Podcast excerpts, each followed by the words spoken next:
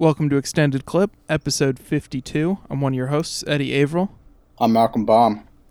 I'm JT White. And calling in all the way from Philadelphia, a uh, friend of the podcast, uh, Tim Toohey. What's up? How's it going? Pretty good. We're glad to have you here. Uh, JT, you are a, uh, a past collaborator of our guest today. Is that correct? Uh, yes. Timmy and I uh, go way back. Um, he's my other friend from college that isn't Nico. Um, he uh, rarefied air. um, we've like worked on some scripts together and whatnot. Uh, generally collaborated on friendship as well. Aw, love you too, man. You know what they say about friends in college? Everybody gets two. so the films that we're going to be talking about today are uh, Speed Racer, the 2008 film by the Wachowski sisters, and Office Space, the 1999 film by Mike Judge. Um, Tim, do you want to tell us a little bit about your selection here? Why you paired these films together? So, uh, I I chose these two for one thing. They're just both movies that I love. Um, and Office Space in particular has been like a long time favorite comedy of mine. Uh, but I, I paired the two together because I think that both of them are are weirdly, interestingly connected as being movies about um, capitalism in the past, the near past, which is what I think Office Space is, and capitalism in the near future, which I think is what Speed Racer represents, as well as how uh, capitalism uh, bends reality for the people experiencing it. Uh, yeah, I think that's definitely an apt way of putting it, and uh, I think that last uh, flavor of reality there is the uh, the connective tissue being the for all of us, I guess, uh, reading a little bit of Mark Fisher and uh, capitalist realism recently, or at least refreshing for the pod for those who have already read it. Oh, I just read the excerpt because I don't read much, but it, it a good excerpt. It's not a bad book to read. It's only like seventy pages. I mean, Malcolm, do you want to be known as someone who only does the minimum? you know, some people like to read the whole book. this uh, Office Space, you know, I, I think I missed the message, and I'm just like getting really into being part of the professional managerial class now, and uh, that's my new goal in life. wow. I just want to dominate other small people. You know. Wow, showing up late for your white collar job seems awesome. That's like all I got out of this movie when I first watched it as a 15 year old. I was like, hell yeah, man, this dude's a slacker. Quitting your job? Oh man, this is a fantasy film. yeah, it's just like half baked. I think we're getting ahead of ourselves though. Yeah, we're gonna start with Speed Racer. Speed Racer is a film that was uh, unfairly maligned, to say the least. This is a uh, an adaptation of a classic old cartoon, and uh, you know, on this show, sometimes we say that cartoons are for babies, but this time we were able to open our hearts to a little uh, computer-generated animation in, within this film, and uh, yeah, I don't know, it's like if you exist within a certain sphere of uh, online cinephilia. This isn't a maligned movie. This is like a canonical classic. You know, there's not much left to reclaim at this point. I think everyone knows that Speed Racer kind of fucking rules, right? Mm-hmm. Yeah, they should. Yeah, we we about to teach them if they don't. I honestly like you know people maligning this back then. I, I don't agree with them, but like I just watched this movie like ten minutes ago and my head's still spinning. So like maybe they just were knocked out stupid. Oh no, I def I definitely get it. Like I I think this movie is uh for lack of a better term ahead of its time in many ways, um, especially in how it use com- uses computer imagery. Um, and I think I I just I don't think especially like the critic class of 2008 just was not really uh, uh, ready to appreciate something like this, something that uses computer animation not to necessarily make something quote unquote realistic looking, but to to you know have have like a formalistic approach to using the technology. And I think that the the people who disregarded this film were, you know, more self serious about realism and uh, I guess content more than form in this. But obviously, when you look at the content a little closely, this isn't just a stylistic, you know, bombastic experience. This obviously is. Uh, a very, uh, I guess, astute film about the corporatization of anything that anybody can have any passion about under capitalism. And uh, it's a really sad film in that regard. And I think just laying that aspect of it on top of uh, really what is kind of a, fa- a family melodrama with a lot of comical moments and racing scenes is a combination that I guess people just weren't ready for. Uh, but obviously, yeah, it really works. Yeah, and it, it was a combination uh, made in a lab to to pleasure nerds like me, uh, who who I I very much agree with a recent I forget what movie it was on, but Nico recently put up a Letterboxd review where he said. Uh, at this point, I basically only want to watch movies that are cartoons or essentially cartoons.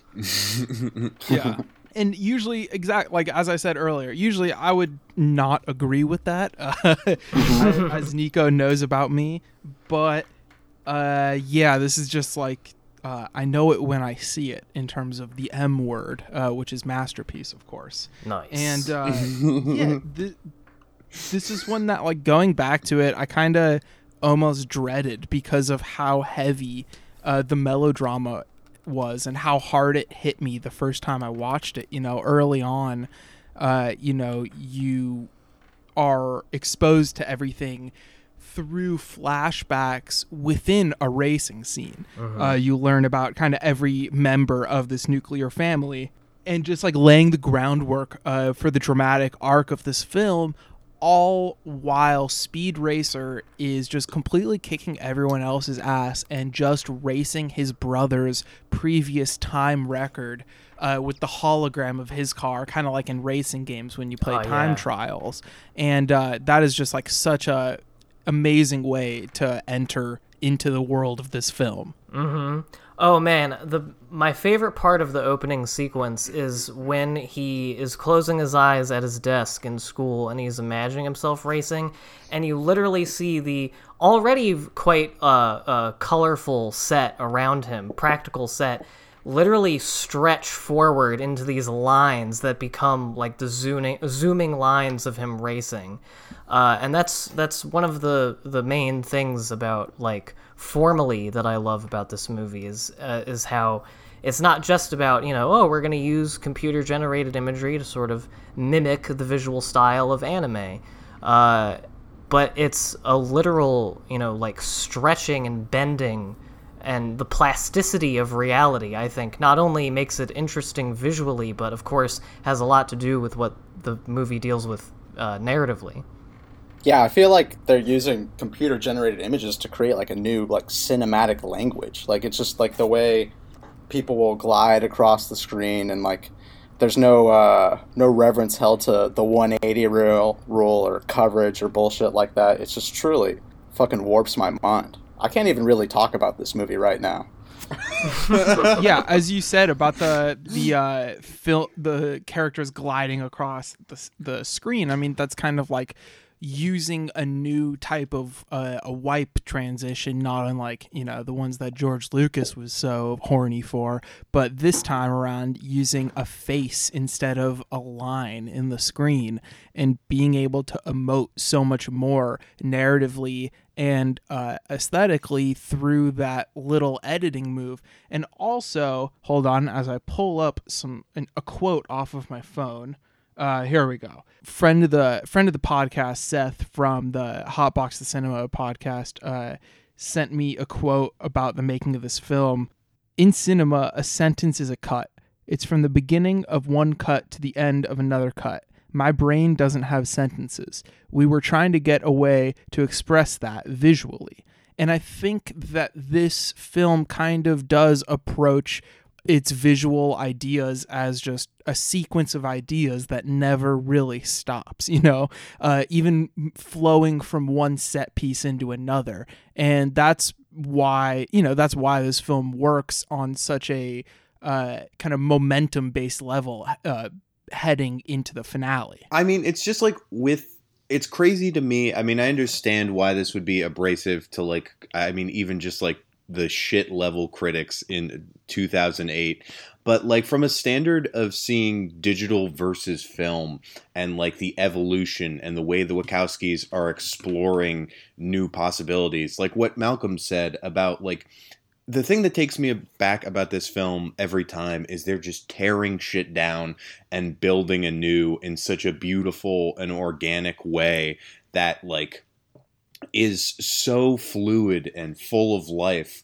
you get caught up in all of the melodrama and it just like it's it's the perfect unity of everything they're trying to do so does anyone want to go through quickly kind of like what the plot of the movie is I'm gonna do this as best I can. I'm I'm not exactly what you what you would you, what you would call sober if you can't fucking tell. Um, so you have Speed Racer, which is a hilarious name for a person. Um, and who like imagine if he wanted to do something else. Um, but uh, you have Speed Racer. He's uh, the little brother of um, I forget the the brother's actual Oh. original name. rex Yeah, Rex. That's Rex it, Racer? Yeah. Uh, and he's like the best racer ever. Um, all that Speed Racer can think about is is automobile racing, as his teacher puts it. And he grows up into quite the good racer himself, and he gets visited uh, by Mr. Royalton of Royalton Industries, which is kind of the premier uh, car. I don't know if they manufacture the cars, but the parts of the cars in all of the races uh, in this crazy futuristic anime world. Um, and he offers him a uh, a deal of you know becoming uh, not not a buyout. He he makes he pains himself to to specify that it's not a buyout, uh, but just working with the company, and I own everything. And Speed Racer and his family are a little bit hesitant. They have a uh, natural predisposition to uh, not trust big corporations because they're normal people. one of my favorite things there is just like how explicit uh, the message is like right from the beginning in that respect. yes. Like John Goodman like pretty explicitly says that Royalton has too much money and that like people who have like too much money like that uh, have a tendency to try and play by their own rules or like create Yeah. their own rules. Be honest, Royalton, I'm feeling more intimidated than impressed. This kind of company scares me. People like you have way too much money. When someone gets that kind of money, they start thinking that the rules everybody else plays by don't mean squat to them.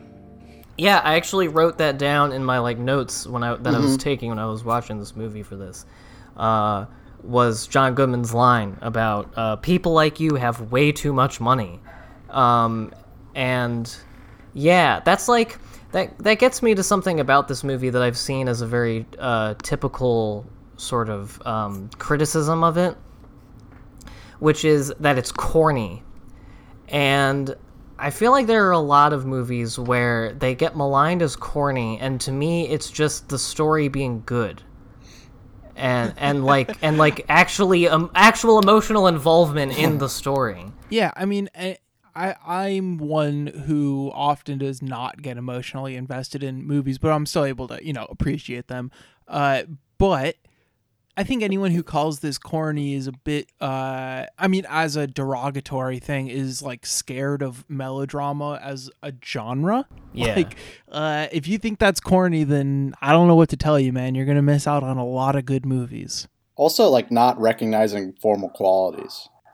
And, yeah, I um, mean, come on. Are you only watching movies for the story? Like, and and I Couldn't feel like me. I feel like what I like about Speed Racer is that like there are a lot of like Hollywood movies that have like a general anti-corporatist message, but I feel like this one goes to you know certain lengths to make sure like this is the emotional core of this movie. How like corporations are ru- ruining everything that you love. Yeah. Oh yes, and like uh, that's one thing that I think is interesting between this movie and Office Space, because uh, not to get too ahead of ourselves with talking about Office Space, but that movie is more about just someone dealing with the conditions of capitalism.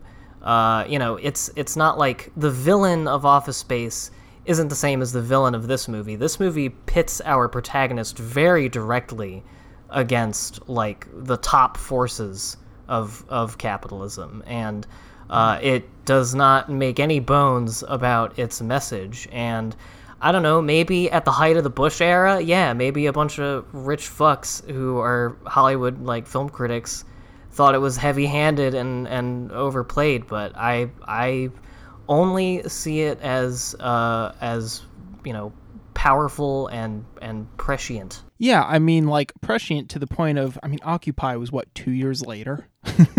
Yeah, Uh, for real. But also, I think one of the most effective scenes in this for me is when Speed Racer is being lured uh, by the big corporation, and in his kind of uh, what would be called a sob story about why he's going to decline the offer, there's this beautiful flashback of him with Pops uh, watching a race late at night. So I sat with him there, watching old Ben Burns coming around the last turn of the 43 Prix, and all of a sudden, Pop started screaming. And then I started screaming. And as Burns and Stickleton duked it out, heading for the finish, we were cheering our heads off. And the second the black and white came down, we looked at each other and we realized racing's in our blood. and right after that uh, you know it's revealed that it's all a sham anyway and everything's fixed Yes. uh, which is you know pretty depressing and obviously can lead him to having can lead to having like a a very gloomy outlook on everything obviously no, he gets black pilled in that scene. Yeah exactly. But when he when he gets an opportunity uh to race in the end when you know the the plot fixes itself for him and he has an opportunity to be in the grand prix. And pop says you know what do you say what do you have to say about that mister? It's always fixed. Uh, Right. that's a real moment. That's a real recognizable moment where like you know how shitty everything is, but there is kind of a glimmer of hope for a second. And this movie just takes it a step further with him actually winning when usually, you know, you don't. Uh, but I, I think that moment was really real for me, both when the illusion of what him and his dad had was kind of shattered and when the hope, even if it's like going to be briefly in a more realistic scenario, was restored later. Yeah, yeah, for sure. And um, I wanted to say about that scene where he's talking to Royalton. First of all, wonderful performance by that guy, I think, uh, as Royalton. Oh, yeah. But uh, I love the this thing talking about the plasticity of reality under capitalism uh, in this movie, both formally and narratively. Uh, there's this really interesting thing that uh, stuff like it happens throughout the movie. Um, with all of you know, like we've talked about, with people just moving across the str- the screen, um, you know, just not just space, but time seems to bend. There's all sorts of flash forwards and flashbacks.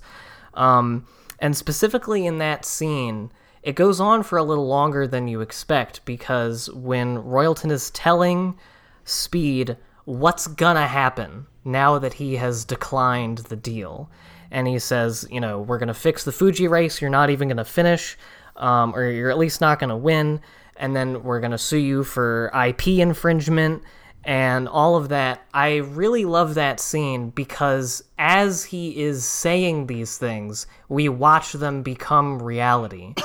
And Yeah. uh, yeah, just the way that literally the people at the top dictate the direction of the reality around us, and uh, this this sequence where he just. Uh, I think afterwards he describes it as being caught in a tailspin and no direction makes sense. It's, you know, you're just thrown into these circumstances completely beyond your control, and uh, this thing you love has had all of the magic taken away from you and cheapened uh, once he finds out that all these races have been fixed. Um, and uh, I've just find it to be extremely like relatable.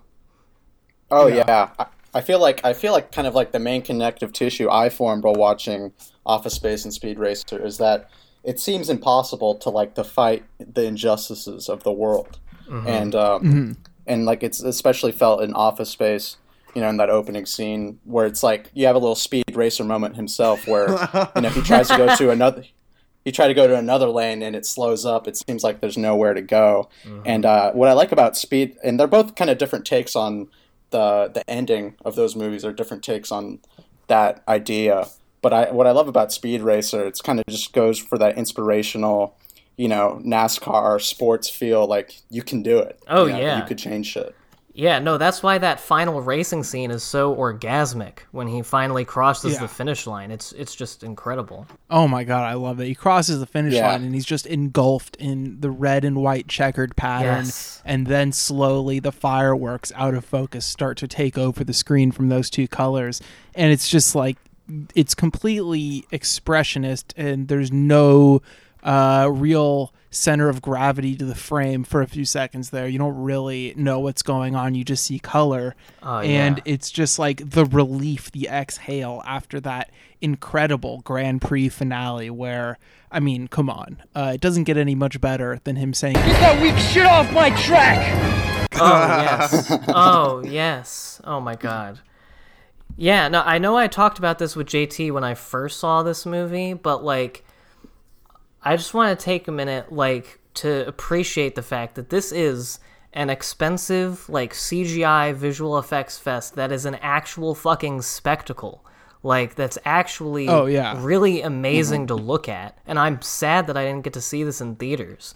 Um, but like I just hate with these like with and I you know I know that they are uh, a very typical target for criticism uh, in in you know the film boy realm, but with Marvel movies and stuff, you know these movies that cost like two hundred fifty million dollars to make, and they just look like flat and boring, and all of this CG technology going to waste on these very like non uh, expressive images, uh, and it's just so like inspiring almost to just see these like images that are just filled with color and expression and they're always moving uh, and i just i love it this i wish this movie was four hours long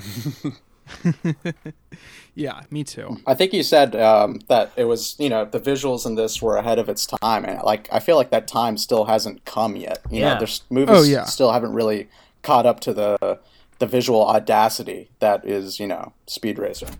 Um, a few closing notes. I do like how him and uh, Speed Racer and Trixie talk about you know the their kiss at the you know in Victory Lane in the beginning, and they're interrupted by the brother and the monkey, and then uh, in the middle of the movie they're gonna kiss again and interrupted, and then at the very end they finally get it. But once again, interrupted by the little brother and his monkey best friend in like doctor costumes. uh, just the most like celibate movie. Uh, easily the be- that's what that's what I mean. Is this is the best celibate movie of all time. oh yeah Um, and I I also really love that image during the second to last race, during the rally race. Uh, that's off track and just across all these insane terrains where they get to be so uh, like they get to explore so many digital textures and building all these different terrains that they're driving across. But uh, the men who are profiteering off of these races, you see their faces start to appear over the horizon with literal like dollar signs in their eyeballs. oh yeah that was such an anime moment Yeah, that's just next level. So yeah, this is this is an amazing movie. I can't say enough about it. Like I could talk about each one of these races for half an hour. Uh, but unfortunately, this isn't that type of podcast, so I'm just going to go ahead and give this five bullets and pass the mic to whoever wants it next. I'm gonna give it uh, five bullets. I mean, yeah, this this I really can't speak praises to this movie enough. It kind of reminds me of another movie, Days of Thunder, and its kind of connective tissue there is that you know the desire to go fast, and uh, you know if you want me to uh, get hooked on a movie emotionally and just you know like uh, general pleasure wise it's just it's about men or women too but people who want to go fast like I don't know. I think I relate to that. And like, as much as uh, you know, I think Eddie, you've said before that Tony Scott is kind of like an analog master, and the Wachowskis here are proving themselves to be like the digital masters. And also, Ron Livingston kind of looks like Emile Hirsch.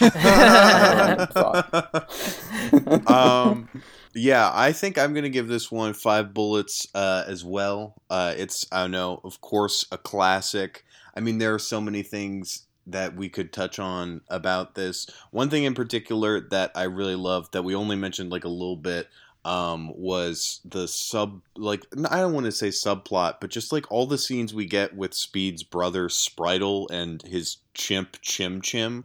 Like I like it. It astounds me that it, like one of the best movies of the last twenty years can have that like have a, a young boy and a chimp featured heavily and not be fucking annoying at all. um, that in its own right is like amazing talent. But in terms of like uh, what we're talking in relation to capitalism I think one of the reasons why the sincerity really works for me and sticks with like this family unit uh, versus like cold corporatism is I feel like, especially for like online spheres, a lot of people tend to view socialism as involving like friendless nerds arguing on the internet, a lot like myself included. But I think where Speed Racer really shines, and I mean, again, compared to like Office Space, it's like less about capitalism uh, versus the individual, but sort of how capitalism has torn down existing structures that provided support. Like the love and unity in the Racer family is so beautiful and ties them together and like is such a strong structure um, that helps them fight against. And I just, all of the key moments in the film just hinge upon all of them coming together for like collective action against corporatism. It's, uh, I don't know, a great film. What do you feel about this flick, Timmy? Uh, I mean, five bullets, like what? No question. Uh, so yeah, no, I, I, I obviously I love this movie. Um, I, I don't know what else I could say about it. I, I will I will say this though as my sort of like unifying thought about it. I have I have two. First of all, John Goodman, uh, King. in this in this movie in general, he's just one oh, of my yeah. faves. His dick is probably bigger than I am. Um, and secondly, I the the one of the reasons other than it just being very beautiful to look at that the final racing scene makes me so uh, emotional when I watch it is because it is about speed as we see all of these like flashbacks to other things that we've seen throughout the movie come back to him as he is just ripping people's asses on the racetrack. Up to that point, since about the midpoint, he has been having trouble thinking of a reason to keep racing. Now that he knows that the sport he loves, at least seemingly, is a fraud and it's all fixed by these corporate assholes who just want to suck the joy out of everything in life for money.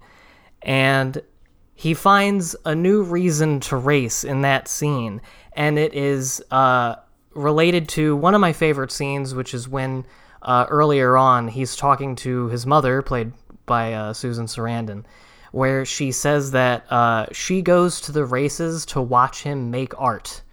Uh, that when he's racing, it's like watching someone uh, make a painting or perform a song.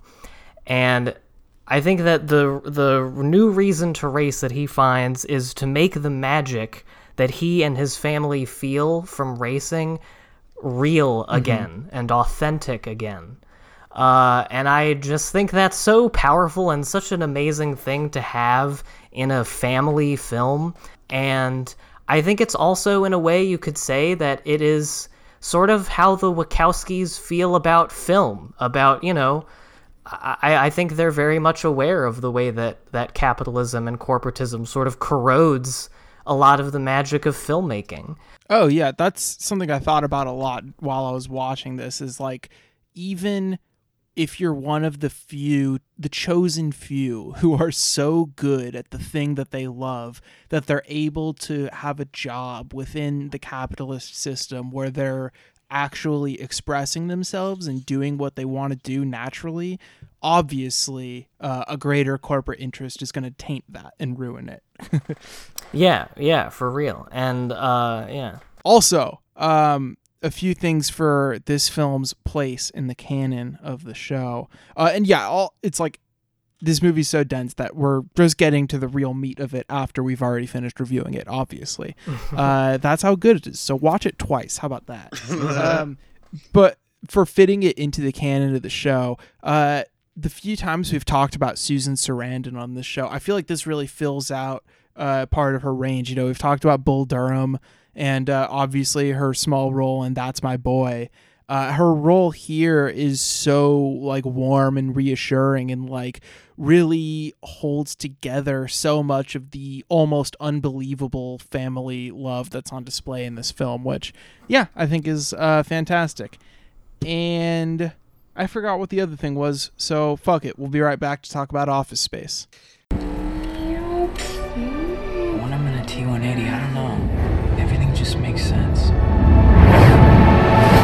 No. Nothing phases him. No one seems capable of stopping him. Welcome back to Extended Clip. Before we get to Office Space, um, anything else notable you guys check out this week? Yeah, yeah. I checked out um, a little movie called Down and Out in Beverly Hills, and it's by Paul Mazursky, who I, I'm not too familiar with. I think this is the first movie I've seen by him, but I definitely enjoyed this. This is a, a remake of uh, Boudu. What's it called? That Jean Renoir movie? Fuck. Boudu saved from drowning. Boudu Saved from Drowning. This is a remake of Boudu Saved from Drowning, set in 1986 Beverly Hills, where you have um, vagabond Nick Nolte, who uh, just seems to know everything, um, tries to drown himself in Richard Dreyfuss's pool, and they form an unlikely friendship. And he starts living in, you know, the big Beverly Hills mansion, starts fucking every woman in there, you know, much to Richard Dreyfuss's dismay. And um, you know, it's a, it's just a, a fun time. You know, some obvious satire, um, but it, it just works. And uh, one scene I, I like in particular is um, the the dog, the house dog, will not be won't eat their food, and Nick Nolte gets on the floor and eats out of the dog bowl, and the dog starts eating with them. And oh um, hell yes! yeah, yeah. Uh, that's the kind of shit I like to see. Nolte is going, you know, full eight mode in this, and um, also features Little Richard. So rest in peace, Little Richard. Um, Ah, I'd also want to shout out the show I've been watching. Uh, Chrisley Knows Best.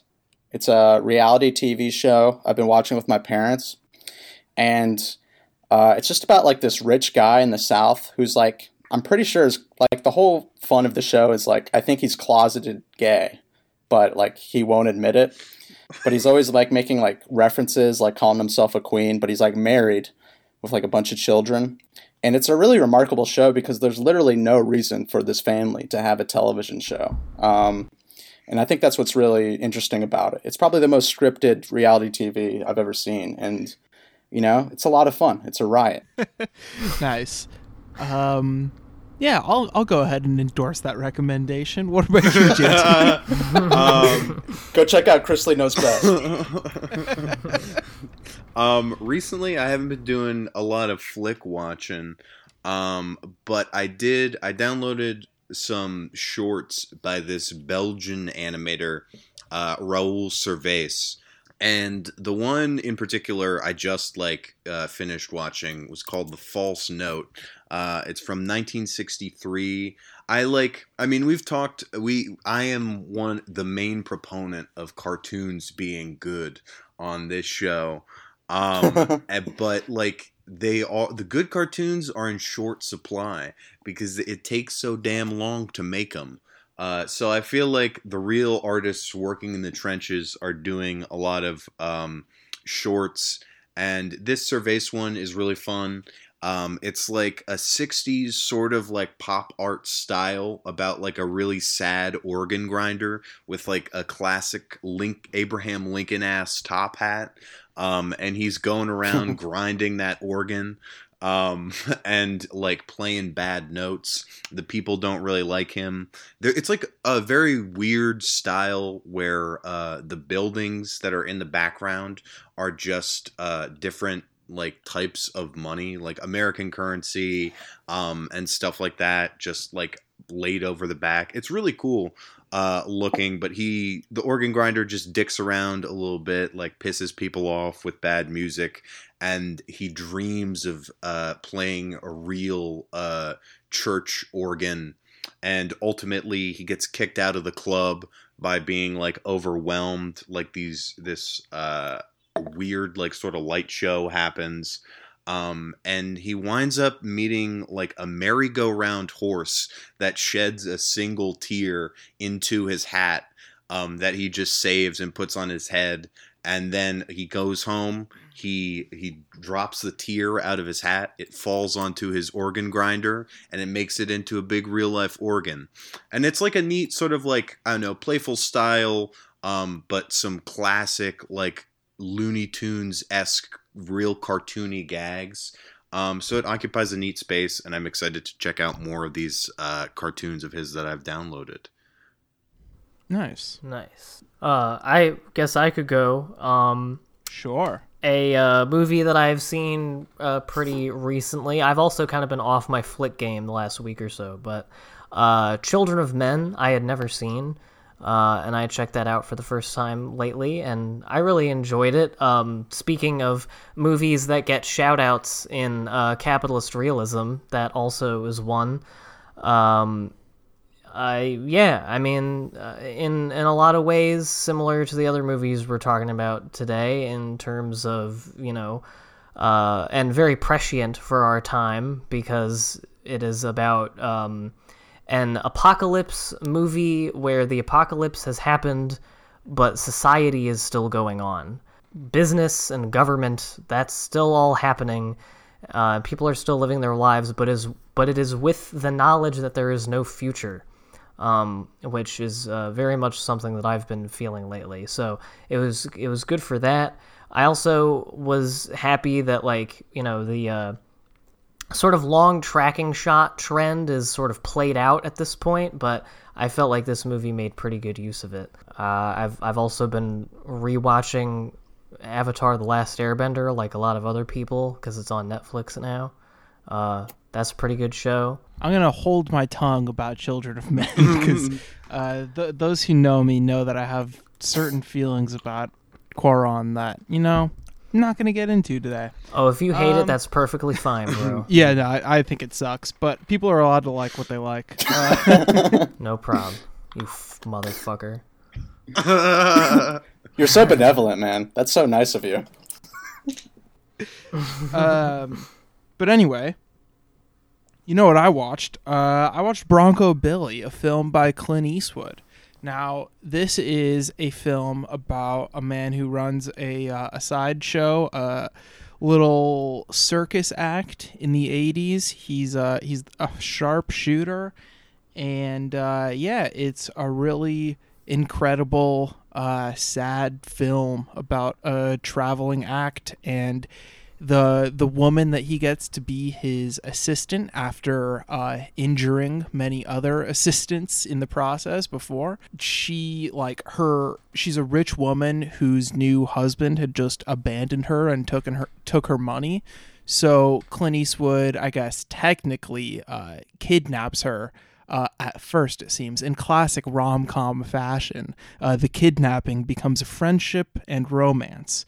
And uh, it's a really incredible film about, you know, uh, the the dreams of escapism of movies that are, you know, really bleak when you try to replicate them in reality.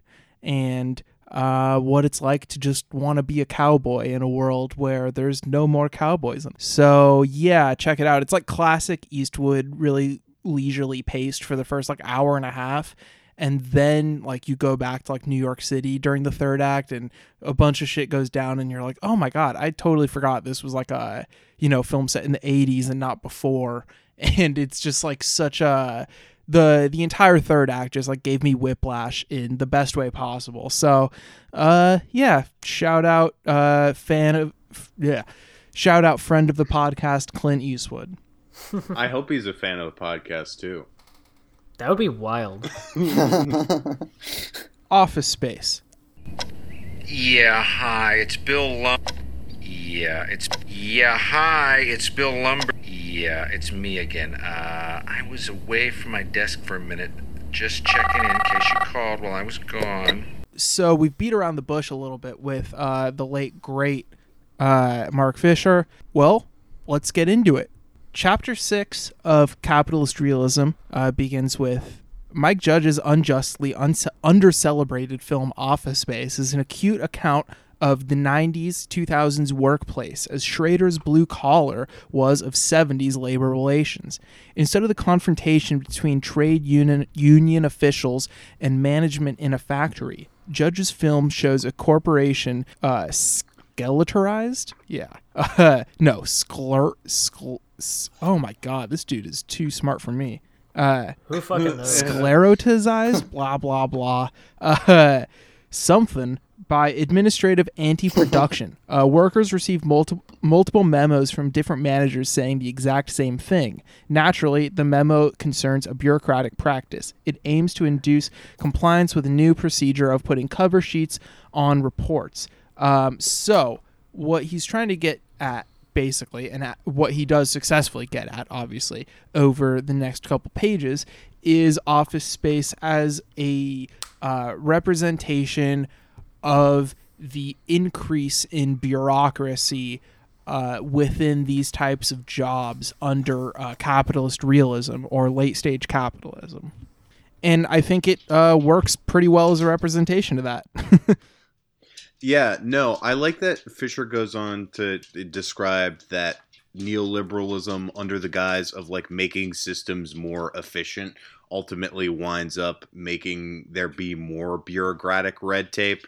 Because the perfect way to like sort of encumber something and bog a system down is by oh we're bringing in all these different advisors and consultants like much like what happens in office space and they just wind up adding more to the clutter than anything they do to actually fix it. Yeah, no, I mean, I think what what how he breaks it down the like this uh concept within the film uh, a few pages and he says new kinds of bu- bureaucracy aims and objectives outcomes mission statements uh, have proliferated even as neo- neoliberal rhetoric about the end of top down centralized blah blah blah. Uh, like it's these kind of uh, like standards of procedure within these jobs uh, that is driving people to want to go postal rightfully Go Uwe Uwe Boll on them. Yeah, exactly. Uh, so, what what is Office Space now that we've introduced it through someone else talking about it? Uh, Office Space is a movie about hating your job, and uh, for that reason alone, I, I give it five stars. um, but no, I uh, the thing that I love about Office Space is that it um, it's literally about the fact that dealing with the alienation of late capitalism requires literal hypnosis. you, you you need to uh, trick yourself into being in a different state of mind to not want to fucking kill yourself. Yeah. And the fact that the guy, the dude who hypnotizes our main character Peter, uh, and then promptly dies, which I think is pretty hilarious. Um, is is called an occupational hypnotherapist. So there's literally a whole dude who's who's made a whole cottage industry out of hypnotizing people into being okay with their jobs. That is some bleak ass shit. And I guess we, we would come to understand that he dies from taking all of the trauma of his patients, from uh, the trauma that is created by like the oppressive workspace of capitalist realism. That makes the most sense to me. Either that or he just eats a lot of shit. Yeah, yeah, but, yeah. you know, who knows? Probably a combination of both. Yeah. yeah, you know. And I was gonna say, I feel like uh, Mike Drudge's Mike Drudge, Mike Judge's, um, Mike Judge's dry style kind of fits kind of like this dry oppressiveness that the Office space brings. With it's kind of you know beyond like kind of like the you know alienation. It's kind of like the the dog shit workplace humor or like the guy who can't stop talk about fucking at work. Like it, it really does kind of hit all of the cylinders of like why it sucks to work. Like in a very kind of exact and no frills way. Yeah. Um, I mean, so early on, like the when they first go to the coffee shop, he's just got that great line where he's like, Boy, I tell you, some days, one of these days, it's just gonna be like.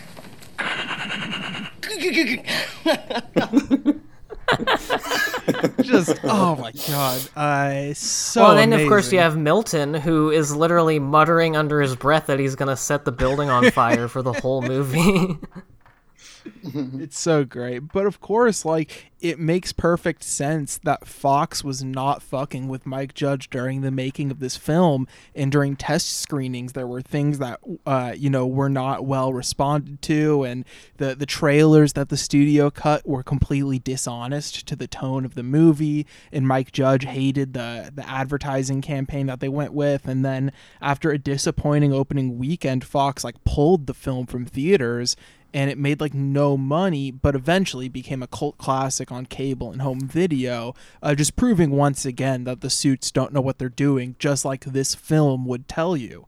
Uh, and it's so funny that like he had to face so much studio interference, so much bureaucracy uh, during the making of this film about people being driven to either wanting to destroy their own life and workplace or become thieves because of the bureaucracy of their jobs. Yeah, definitely. Yeah, I was just gonna say, um, there's one part in particular. I was just thinking as as you were talking about parts in the movie that I feel like I could imagine a Fox executive wincing in his seat while watching. Um, and one of them is when he's being interviewed by the Bobs, and uh, he says something along the lines of, uh, "It's not that I'm lazy; it's that I don't care." Uh, because if Initech, if Initech, you know, makes such and such amount of money, I won't see any more money, and so I'm only motivated to work just hard enough to not get fired. And my favorite part about that scene uh, is that his honesty about his approach to work um, ultimately ends up sort of making worse, like exacerbating their firing spree because they realize just how hollow and pointless the majority of the jobs at the company are. Yeah. Um, but they reward him by promoting him, and I think that it's it's very interesting that this movie like instead of just being about you know like a fuck your job guy and then like this could very easily have been a dumb movie about he does something like that but he's like oh i actually love going to work. Um but instead he you know is is uh put right up against the sort of machinery uh of the whole thing and uh, just says his piece and ends up uh, benefiting from it, uh, but kind of um, inadvertently spelling doom for his friends. Yeah. And uh, I don't know. I, I think that's a, a nice uh, story. It's a movie. Yeah, during that during that meeting, like it's literally like pulling lines from like Marx's theory of alienation, which is you know pretty impressive for uh, South Park libertarian Mike Judge to go full Marxist on us. Um, but I feel like not to be Mr. Responsible, but I feel like we have not described what like happens in this movie at all. Kind of like I just want to give a quick rundown of what happens. Ron Livingston, aka Peter Gibbons, in the movie, you know, he hates his tech job, and he gets hypnotized by you know occupational hypnotherapists into just being chill, just not caring. So he stops going to work, and you know, like like with the like referenced in the meeting with the Bobs, um, it kind of gets him ahead. Funny enough, while his friends, who you know are the top coders at the the company, get fired. So they kind of hatch this plan to hack the system and kind of scrape off the little extra cash that they make for uh, make from banks into their own account. And along the way, he also has his romantic plot with the waitress at the uh, diner that they frequent, uh, played by Jennifer Aniston. And I really love this aspect of it because you could have the criticism of this film that, like, it's a certain privilege to have the type of job to not show up and like have enough money to hold you you know like he he can afford to just like start slacking off or whatever uh and that the film represents like that hell of a workspace uh and those guys go to escape it at the hell of a workplace that Jennifer Aniston has to put up with.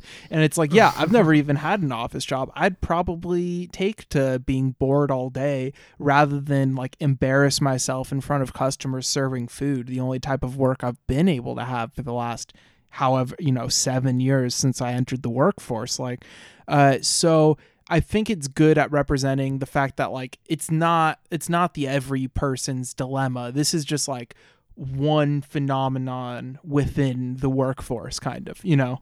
and how it shows like service work i think it shows that like the very neoliberal business policies like seep their way into industries where you wouldn't expect them to Yeah. like particularly the like uh, of course the classic flair shtick Of course. um and just like how it's i mean how we had referenced earlier only doing the bare minimum and just how that like even in like a shitty fucking job where it's just like ideally you should just be able to like give someone their food like clean up or whatever like do your job but I- so it just is perfectly representative of how so many times working as like a barista i've heard the phrase uh, time to lean time to clean that it's like you're Oh, you're yeah. fucking Ugh. like sucking the soul out of every minute like you constantly need to be working and how that sort of i don't know the contrast between those two realities Yeah. Oh no, I I love that for sure. And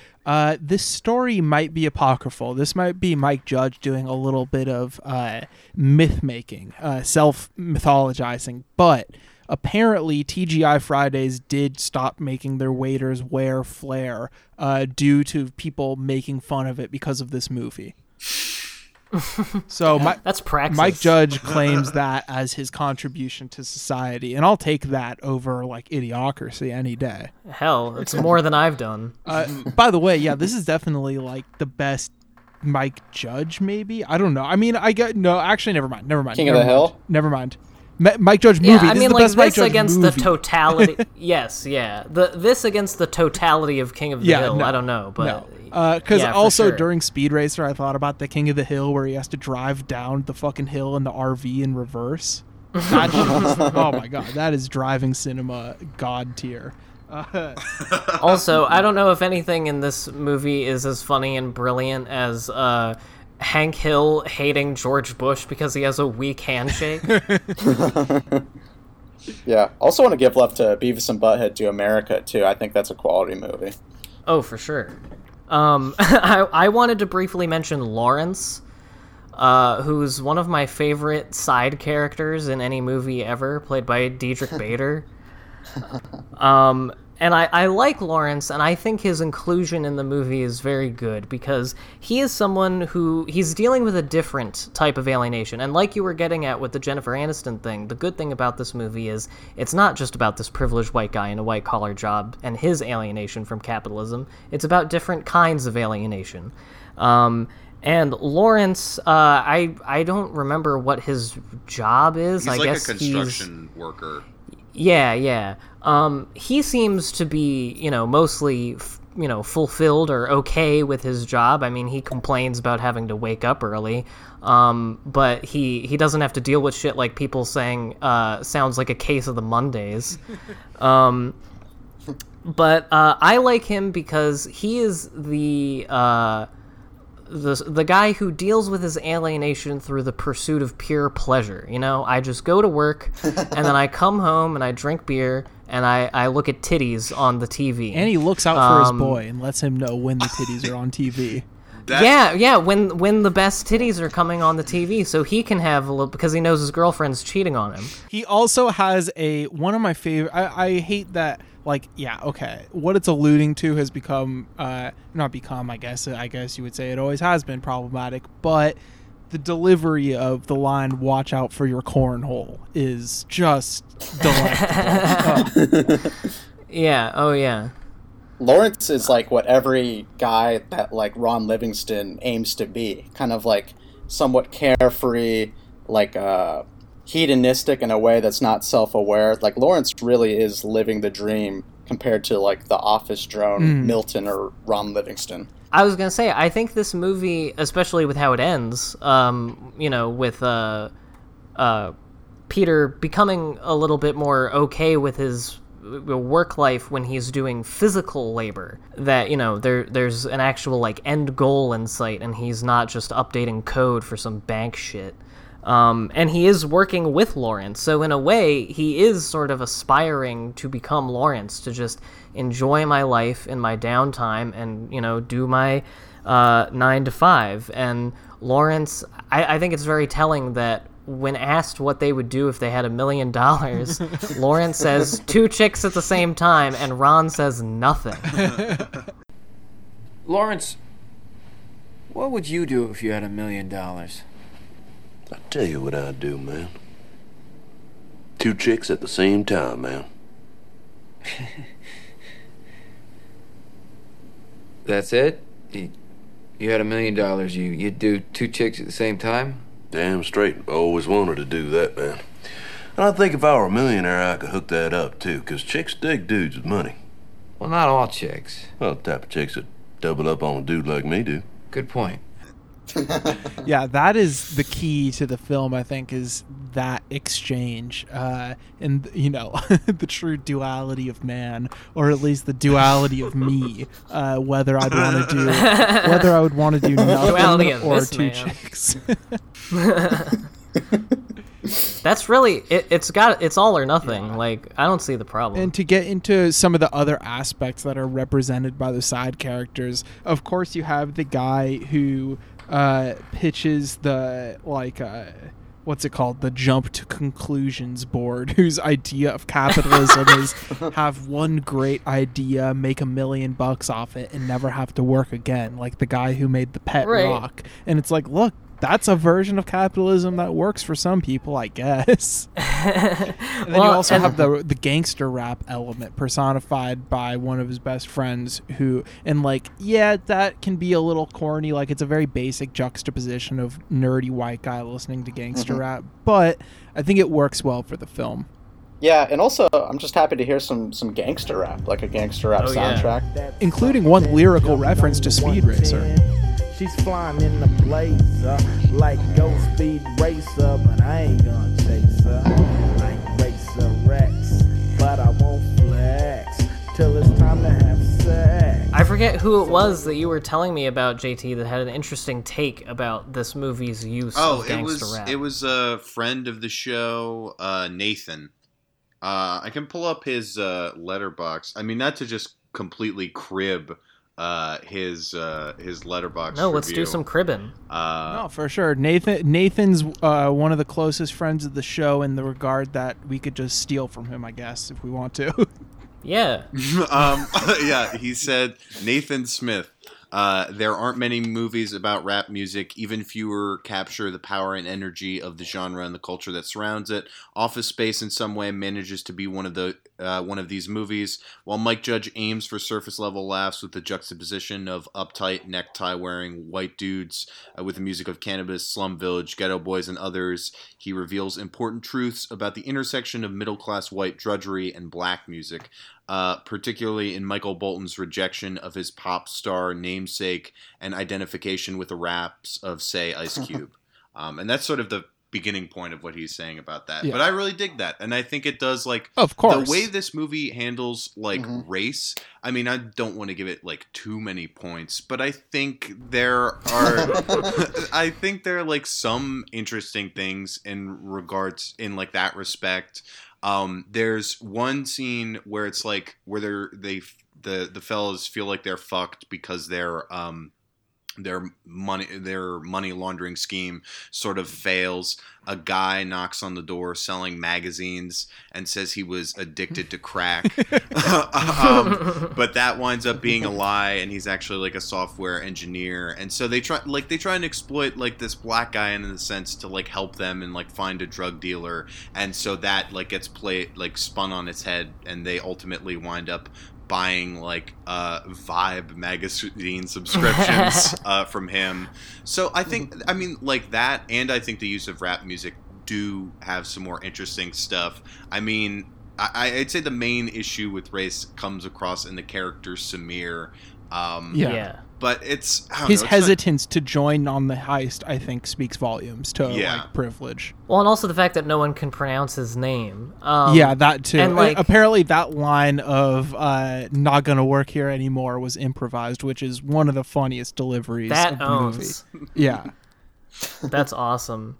Yeah, no, I think I think this movie has a little bit more on its mind than it may let on at first about that Yeah. kind of stuff. uh, as the movie winds down, uh, the the heist works a little too well in the sense that it didn't work at all because they just got three hundred thousand dollars right away instead of fractions of pennies. Uh, so very nervous. Everything falls apart. The romance falls apart uh, because he thinks that uh, Jennifer Aniston fucked his boss, which of course means that he could never look her in the eyes again. uh, and then the uh, she's fucking ruined. I mean, fair point. It's like fair the point. the clerks, uh, how many dicks thing. If he didn't if he didn't feel cucked by his boss before.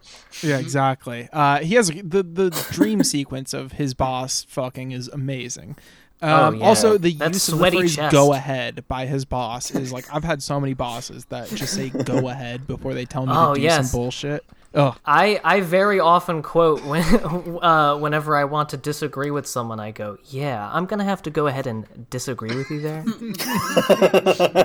so good. Um, so the office though does burn down, of course, as was predicted by Milton the whole time. He says he's going to burn down the place. He does it. Um, so the evidence is essentially wiped, and it's more about uh, like the end result may feel a little null and void, even though he now has found this slight new freedom in physical labor, which might not last very long for him. Uh, realistically, I don't think it will. At would. least he's probably unionized. Could be, could be. Who knows?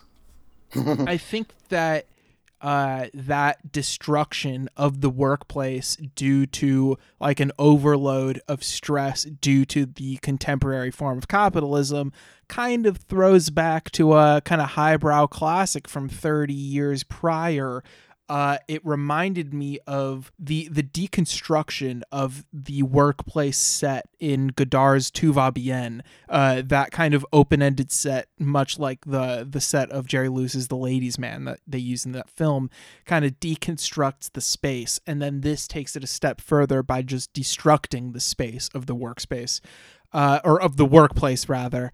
Uh, and I think that that's an apt upgrade from moving from 1970 to the oppressive hell of neoliberalism. Yeah, for sure.